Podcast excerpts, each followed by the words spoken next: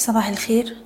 الرؤية الفنية لشركة الأهلي فاروس لتداول الأوراق المالية 10 نوفمبر 2021 امبارح مؤشر EGX 30 قفل على ارتفاع عند مستوى 11588 نقطة.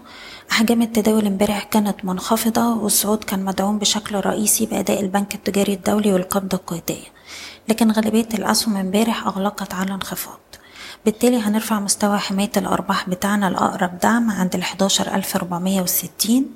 وطول ما إحنا فوقيه هنشوف استمرار لمحاولات الارتداد عشان نجرب على مستوى مقاومتنا سبعمية وتلاتين نقطة.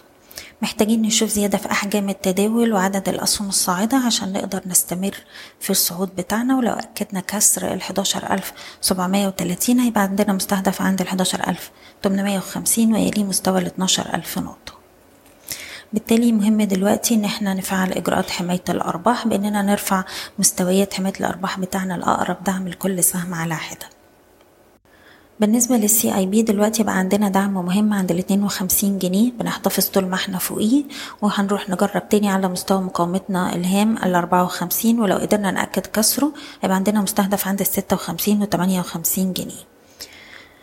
برضو كريدي اجريكول دلوقتي بيقرب من مستوى مقاومة مهم جدا ما بين تمانية وعشرين ونص تمانية وعشرين سبعين. لو قدر يكسر المنطقة دي بأحجام تداول عالية هتبقى إشارة شراء والسهم هيستهدف مستوى التلاتين ونص.